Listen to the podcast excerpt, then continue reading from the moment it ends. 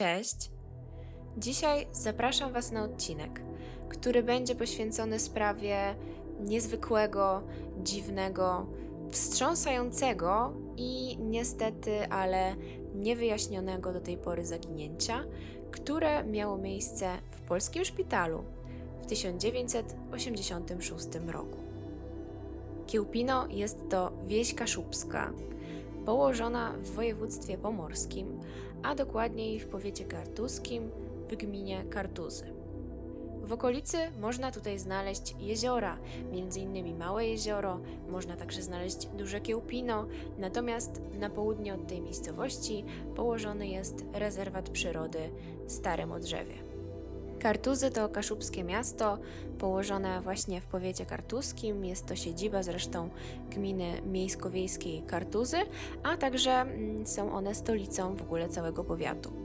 I miasto to leży nad aż czterema jeziorami. Są to jezioro Karczemne, Klasztorne Duże, Klasztorne Małe oraz Mielenko. I tutaj w Kartuzach krzyżuje się kilka dróg wojewódzkich. Według danych z 31 grudnia 2013 roku Kartuzy liczyło około 15 tysięcy mieszkańców. Natomiast jeżeli chodzi o Kiełpino, to tutaj na rok 2010 liczba ludności wynosiła mniej więcej 3,5 tysiąca osób. W Kiełpinie mieszkają państwo Matejowie, Elżbieta oraz Marian. Kobieta już od kilku lat nie pracuje, ponieważ jest ona na urlopie macierzyńskim i zajmuje się domem, a także dziećmi. Natomiast jej mąż jest ślusarzem i pracuje on w wojewódzkim przedsiębiorstwie komunikacyjnym, a do pracy codziennie dojeżdża do Gdańska. Oprócz tego pracuje również w warsztacie ślusarskim, ponieważ musi, chce utrzymać swoją rodzinę, chce, żeby żyło im się w, w miarę dobrych warunkach, dlatego też potrzebuje jakiegoś dodatkowego źródła dochodu. Małżeństwo to ma pięcioro dzieci, w tym cztery córki, czyli Emilię, Renatę, Franciszkę i Kasię, oraz mają również syna Roberta. Najmłodszym dzieckiem w ogóle z całej tej piątki jest właśnie Kasia, ponieważ przychodzi ona na świat 15 czerwca 1985 roku. Dziewczynka jest, można powiedzieć, bardzo grzecznym dzieckiem, nie sprawiającym tak naprawdę jakichś większych problemów. Rodzina zresztą wspomina ją jako piękne i takie zawsze uśmiechnięte dziecko. 24 stycznia 1986 roku, czyli wtedy, kiedy Kasia ma zaledwie 7 miesięcy, trafia do szpitala w Kartuzach. A trafia tam, ponieważ ma bardzo wysoką, utrzymującą się gorączkę, wynoszącą około 39 stopni, a do tego na jej ciele pojawiła się uciążliwa wysypka. Szpital w Kartuzach to najbliższy możliwy szpital, gdzie znajduje się oddział dziecięcy i dziewczynka zostaje tam bardzo szybko przyjęta, a lekarze stwierdzają u niej zapalenie gardła oraz zapalenie płuc na tle alergicznym. Kasia zostaje umieszczona w sali numer 10, która znajduje się na końcu korytarza i w sali tej jest praktycznie sama, ponieważ w tym czasie w ogóle nie było zbyt wielu dzieci na oddziale. Dziewczynce podawane są różne leki, w tym m.in. podawana jest jej penicylina. Istotne tutaj jest to, że rodzice niestety nie mogą zostać ze swoją ukochaną córką, nie mogą jej także odwiedzać, dlatego że jest to po prostu niedozwolone. A wszelkich informacji na temat stanu zdrowia dziecka mogą dowiadywać się jedynie telefonicznie. Nadchodzi 28 stycznia 1986 roku. Jest to bardzo ważny dzień, ponieważ to dzień, kiedy dziewczynka ma wreszcie wrócić do domu, a cała rodzina oczywiście z tego powodu się cieszy. Ojciec Kasi, pan Marian, ma odebrać ją ze szpitala, dlatego też tego dnia z samego rana wychodzi z domu i wybiera się na pociąg, żeby dojechać do miasta. Na jego drodze ku jego zdziwieniu zresztą staje radiowóz, a funkcjonariusze tłumaczą panu Marianowi, że mm, stało się coś dziwnego, ponieważ jego córka zaginęła, zniknęła tak po prostu, a e, co gorsza, istnieje taka możliwość, że prawdopodobnie została ona nawet porwana ze swojej szpitalnej sali. Na temat tej sprawy znalazłam na YouTubie stary odcinek magazynu kryminalnego 997, który pochodzi z lutego 1987 roku, gdzie została dokonana rekonstrukcja porwania, które mogło mieć miejsce w nocy z 27 na 28 stycznia 1986 roku. Właśnie według tego programu 27 stycznia pielęgniarka pani Małgorzata około godziny 22 robi e, tego dnia swój ostatni już obchód. Drzwi wejściowe na ten oddział dziecięcy znajdują się w przeciwległym końcu korytarza i drzwi te na pewno są zamknięte. Jedyne drzwi, które są otwarte, to te prowadzące do wyjścia ewakuacyjnego na parter. I to tędy do środka teoretycznie mógłby dostać się właśnie porywacz. Tej nocy oprócz dzieci na oddziale przebywa pięć osób z personelu. Jest to pani doktor Maria, której gabinet znajduje się po lewej stronie korytarza. Kobieta będzie twierdziła później, że przez większość tej nocy czytała książkę i było to jej jedyne zajęcie. Oprócz pani doktor obecne są także cztery pielęgniarki, które zajmują pokój pośrodku korytarza, no i te z kolei będą opowiadały, że w nocy początkowo były zajęte mm, pracą biurową, wypełnianiem jakiejś dokumentacji, a po jej skończeniu pochłonęła je rozmowa. Mniej więcej o godzinie 5 rano pani doktor Maria robi pierwszy obchód i zagląda do wszystkich dzieci. Wchodzi także do pokoju numer 10, który zajmowała Kasia i ku jej zdumieniu zauważa, że łóżko dziewczynki jest zupełnie puste. W pierwszej chwili kobieta myśli, że to jest po prostu jakiś mało śmieszny żart, który być może zrobiła jej jedna z pielęgniarek, ale szybko okazuje się, że żadna z nich nie odwiedzała Kasi od poprzedniego dnia i absolutnie nie wie, co się z nią stało i gdzie ona może się znajdować. Od razu w tym momencie zostają zaalarmowane służby. W szpitalu pojawia się milicja. Zostaje tutaj zresztą powołana taka specjalna grupa operacyjna, która ma za zadanie y, zajmować się właśnie tym konkretnym zaginięciem. Według śledczych, jedyną drogą, jedyną możliwością, żeby ktoś obcy dostał się na ten oddział, są właśnie drzwi awaryjne, do których prowadzą schody z parteru. Pod oknem parteru, na śniegu, milicjanci zabezpieczają ślad męskiego obuwia w rozmiarze około 40-41, dlatego też podejrzewają od razu, że porywaczem jest właśnie mężczyzna. Pies tropiący zresztą podejmuje trop tego śladu, ale niestety on gubi go tuż za ogrodzeniem szpitala. Funkcjonariusze myślą, że przestępca to mężczyzna, mężczyzna o wzroście około 170 cm i o długości kroku wynoszącym jakieś mniej więcej 88 cm. Według założeń ekipy dochodzeniowej, porwanie to musiało zostać naprawdę bardzo dokładnie zaplanowane, musiało być precyzyjnie wszystko przygotowane. Porywacz pojawia się w nocy, wchodząc na zaplecze szpitala, ale on chyba nie zna do końca zabezpieczenia okien szpitala właśnie na parterze, ponieważ zbija szybę. Ale nie dostaje się tędy do środka, bo natrafia na przeszkodę, jaką okazuje się być znajdująca się w oknie krata. Dźwięk tłuczonego szkła, tej wybijanej szyby, słyszy podobno lekarka, pani Maria, około godziny 2.20 w nocy. W związku z tym mężczyzna przechodzi na drugą stronę murów szpitala, gdzie klatką schodową od strony tego wyjścia awaryjnego dostaje się do środka i trafia na oddział.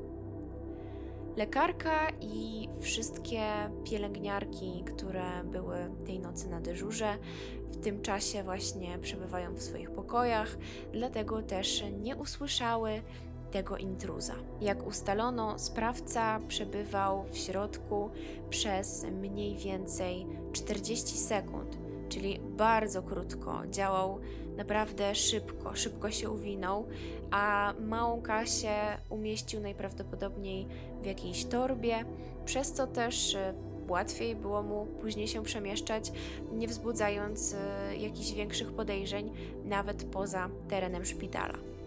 Mężczyzna opuszcza budynek tą samą drogą, którą wcześniej dostał się do środka, a następnie kieruje się w stronę znajdującego się niedaleko szpitala jeziora klasztornego. Najprawdopodobniej jest to mężczyzna wysportowany, sprawny fizycznie, musiał być też zresztą bystry i działać dobrze pod presją. Oprócz teorii i tej rekonstrukcji porwania, które pojawiło się w magazynie 997, podczas prowadzonego śledztwa pojawia się również inna hipoteza. Milicjanci przez jakiś czas przypuszczają, że to pracownicy na oddziale mogli dokonać jakiegoś błędu, że na przykład podali dziecku nieodpowiednie leki, albo że źle dobrali dawkę jakiegoś konkretnego leku, co mogło doprowadzić do śmierci małej Kasi. Mogło być też przecież wiele innych scenariuszy. Na przykład dziecko mogło wypaść komuś z rąk, mogło też dojść do jakiegoś innego nieszczęśliwego wypadku, tylko że wtedy mogliby próbować ukryć jej ciało albo się go najlepiej pozbyć. Dlatego też z tego powodu śledczy przeszukują praktycznie wszystkie pomieszczenia szpitalne bardzo dokładnie. Dokonują również oględzin samej sali numer 10, gdzie przebywała Kasia sprawdzają łóżeczko, w którym przez te kilka dni leżała dziewczynka, zabezpieczają wszystkie ślady oraz y, przesłuchują ten personel medyczny, który był obecny mm, podczas y, pobytu dziewczynki w szpitalu. Po czasie jednak bez jakichkolwiek konkretnych, wiarygodnych dowodów, oni wykluczają tę wersję o błędzie lekarskim bądź o wypadku, który mógł mieć miejsce na terenie szpitala. Zostaje również przesłuchana cała rodzina Matejów, oczywiście, a rodzice dziewczynki wspominają, że był to dla nich jeden wielki koszmar.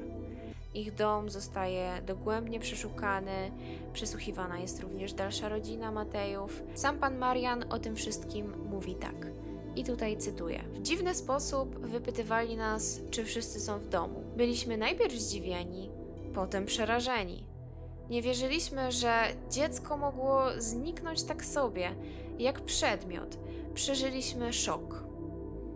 Pani Elżbieta natomiast opowiada. Podejrzenia na początku padały głównie na nas.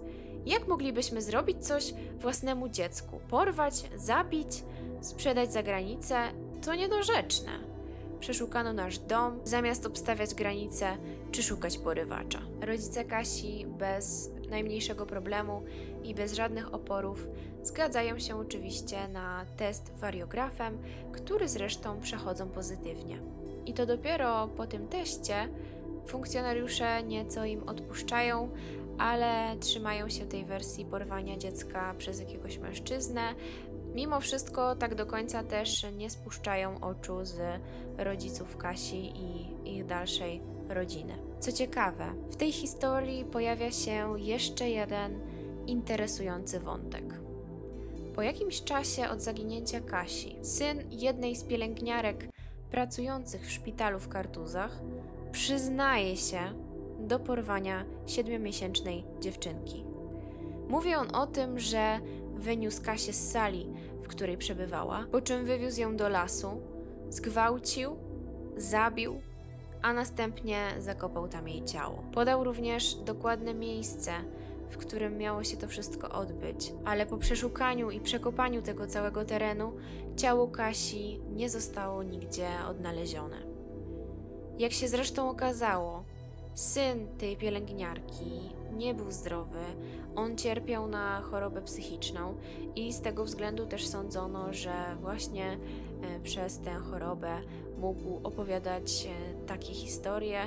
No i nie odnaleziono ani żadnego śladu, ani żadnego dowodu we wskazanym przez niego miejscu. Grupa dochodzeniowa uznaje więc ten trop za fałszywy i nie wnoszący nic więcej do śledztwa, dlatego też e, dalej próbują się czegoś dowiedzieć i kontynuują szukanie Kasi. Kolejnym ich krokiem jest nawiązanie współpracy ze Strażą Graniczną, ponieważ istnieje takie prawdopodobieństwo, że ten, kto porwał dziewczynkę, mógł mieć zamiar wywiezienia jej za granicę.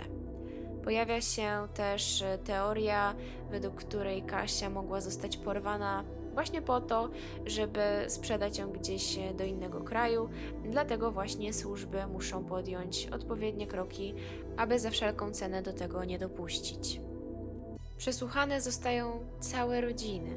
I to przede wszystkim takie, w których niedawno na przykład zmarło dziecko, E, grupa, która zajmuje się tą sprawą, podejrzewa także, że odpowiedzialny za porwanie Kasi może być ktoś, kto sam nie może mieć dzieci, a możliwe, że naprawdę bardzo by tego chciał, a wręcz pragnął i miał na tym punkcie obsesję. Jak wiemy z różnych podcastów kryminalnych i prawdziwych historii, takie rzeczy naprawdę mają miejsce i mogą się zdarzyć. Wszyscy oczywiście najbardziej obawiają się tego, że celem uprowadzenia dziewczynki było sprzedanie jej jakiejś rodzinie mieszkającej w zupełnie innym kraju. Dlatego też boją się, że szanse na odnalezienie Kasi są mm, coraz, coraz mniejsze. Na pewnym etapie tego śledztwa zostają także wytypowani podejrzani, którzy byli gdzieś tam w przeszłości notowani za uprowadzenie noworodków, jednak na dłuższą metę to również nic nie wnosi, nie przynosi żadnych tak naprawdę efektów i nie ma konkretnych dowodów, ani nie ma też wskazanego jakiegoś głównego podejrzanego, który faktycznie mógłby być odpowiedzialny za to właśnie przestępstwo. Zaginięcie Kasi nie jest bagatelizowane, jest traktowane poważnie. Jej rodzice również poszukują jej na własną rękę, tak jak mogą, szukają pomocy gdzie się da, tak naprawdę.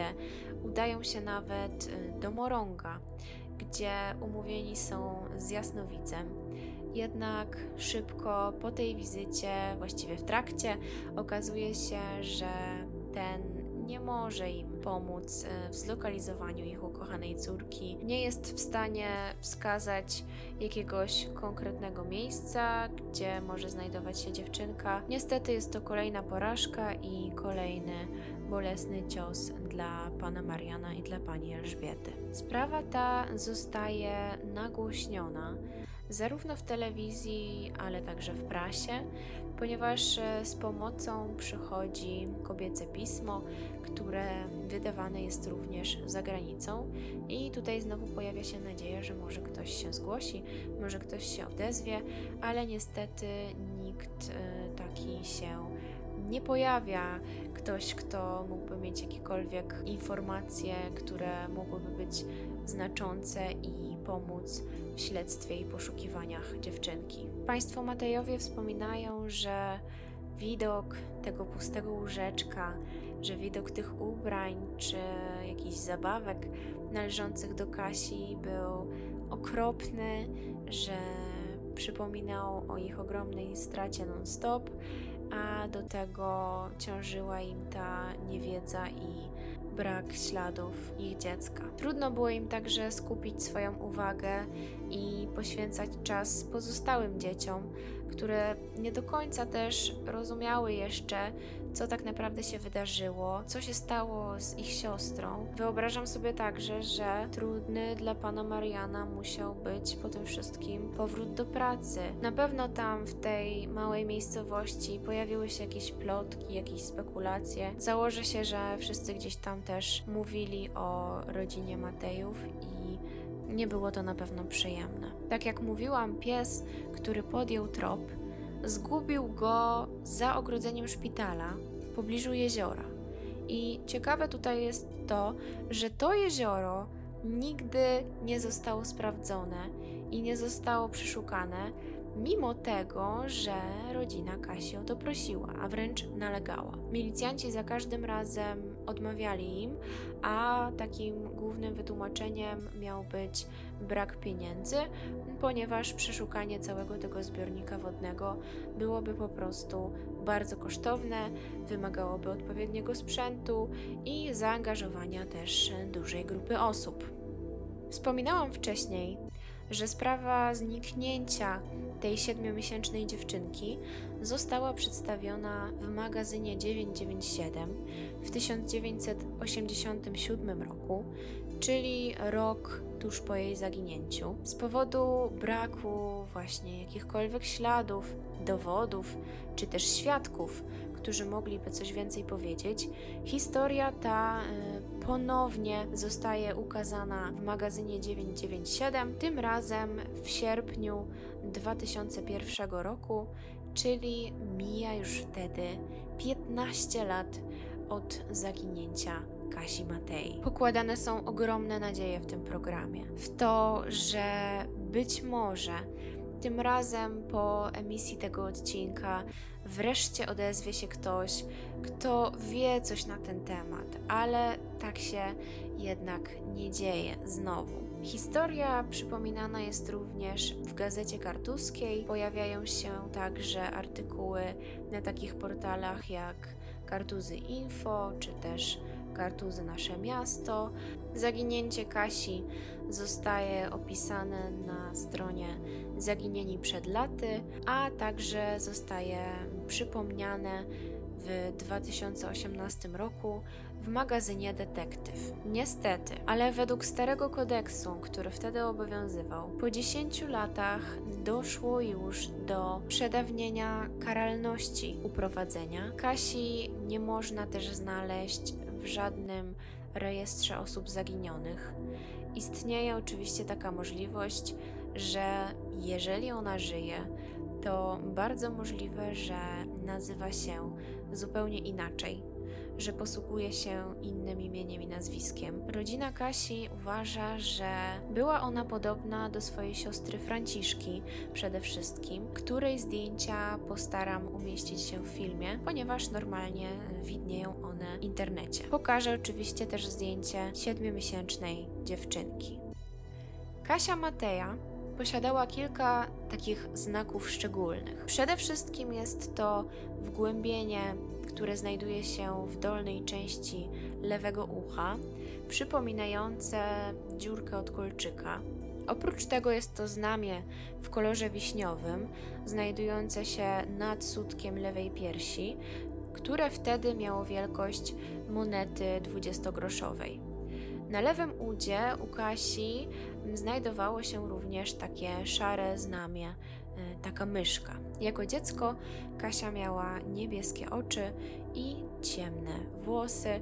Jej siostry mówią, że musi być do nich podobna, ponieważ one wszystkie mają właśnie taki kolor włosów. Mamy rok 2021. Jeżeli Kasia żyje, to ma w tym momencie 35 lat i jest dorosłą, dojrzałą kobietą, która nie wie tak naprawdę skąd pochodzi, gdzie się urodziła. Jej rodzina do tej pory nie straciła nadziei. Wciąż wierzy w to, że ich córka, ich siostra, że żyje, że kiedyś się odnajdzie i wyjaśnił się wreszcie okoliczności tego okropnego, tajemniczego zniknięcia ze stycznia 1986 roku. Myślą także o tym, że być może zdarzy się taka sytuacja i kobieta sama w jakiś sposób dowie się czegoś o swojej rodzinie i może zdecyduje się nawet na nawiązanie z nimi jakiegoś kontaktu. Jak się potoczyły dalsze losy rodziny Matejów? No cóż, jeszcze jakiś czas po zaginięciu Kasi Cała rodzina mieszkała w Kiełpinie, ale kiedy urodziły im się kolejne dzieci, no to wtedy już postanowili przenieść się do Kartus. Ojciec Kasi niestety zmarł w 2018 roku w wieku 61 lat. No i tutaj bardzo smutne jest to, że nie było mu dane, że nigdy nie dowiedział się, co takiego stało się z jego córką, co takiego się wtedy wydarzyło w tym szpitalu. Jej mama i rodzeństwo mówi o tym, że być może ktoś kiedyś rozpozna ją właśnie po tych znakach szczególnych. Zresztą jedna z sióstr, pani Renata, powiedziała kiedyś, że oni co roku przygotowują dla siostry nakrycie przy wigilijnym stole, więc ciągle na nią czekają. Pani Elżbieta mówiła również o tym, że oni mieli dla kogo żyć, że mieli pozostałe dzieci, więc musieli sobie jakoś radzić tak, jak potrafili. Śledztwo w tej sprawie po jakimś czasie zostało umorzone ze względu na brak nawet jakichkolwiek wskazówek, chociażby, których można by było się jakoś chwycić czy jakoś dalej je pociągnąć. Ja Was odsyłam na stronę internetową Zaginieni przed laty. Istnieje także ich strona na Facebooku, gdzie można się skontaktować, jeżeli ktoś e, coś wie na temat tej sprawy, albo wydaje mu się, że coś widział, czy też słyszał. No i kto wie, może kiedyś jeszcze ta zagadka zaginięcia Kasi Matei się rozwiąże. Może rodzina wreszcie zazna jakiegoś spokoju, może wreszcie odetchnie i poczuje jakąś ulgę, kiedy dowie się, co się stało. Mam nadzieję, że tak właśnie będzie i tego życzę całej rodzinie Kasi. Zauważyłam też, czytając komentarze w internecie, że niektórzy ludzie nie bardzo wierzą w to porwanie i uważają, że doszło do jakiegoś nieszczęśliwego wypadku w tym szpitalu, który mógł zostać dobrze zatuszowany na przykład. Jednak taką najbardziej podtrzymywaną teorią, którą wierzyli przez cały czas śledczy, było właśnie to porwanie. Uprowadzenie dziecka przez jakiegoś nieznanego, tajemniczego mężczyznę. Interesujący jest także wątek dotyczący tego chorego psychicznie syna pielęgniarki, który przyznał się otwarcie do zabójstwa Kasi, ale nie znaleziono żadnych dowodów, które by to potwierdziły. Ja jestem bardzo ciekawa, co wy sądzicie o tej historii. Kiedy przeczytałam o niej po raz pierwszy, byłam mocno zszokowana. Ale jak zagłębiłam się bardziej w te dostępne informacje, to wcale ten szok i niedowierzanie nie zmalało. Ciągle się zastanawiam, jak to możliwe, że dziecko od tak po prostu mogło wyparować w powietrze. Dajcie znać w komentarzach, jakie są Wasze teorie na temat tego, co mogło się stać, co tam mogło się wydarzyć i w co Wy wierzycie.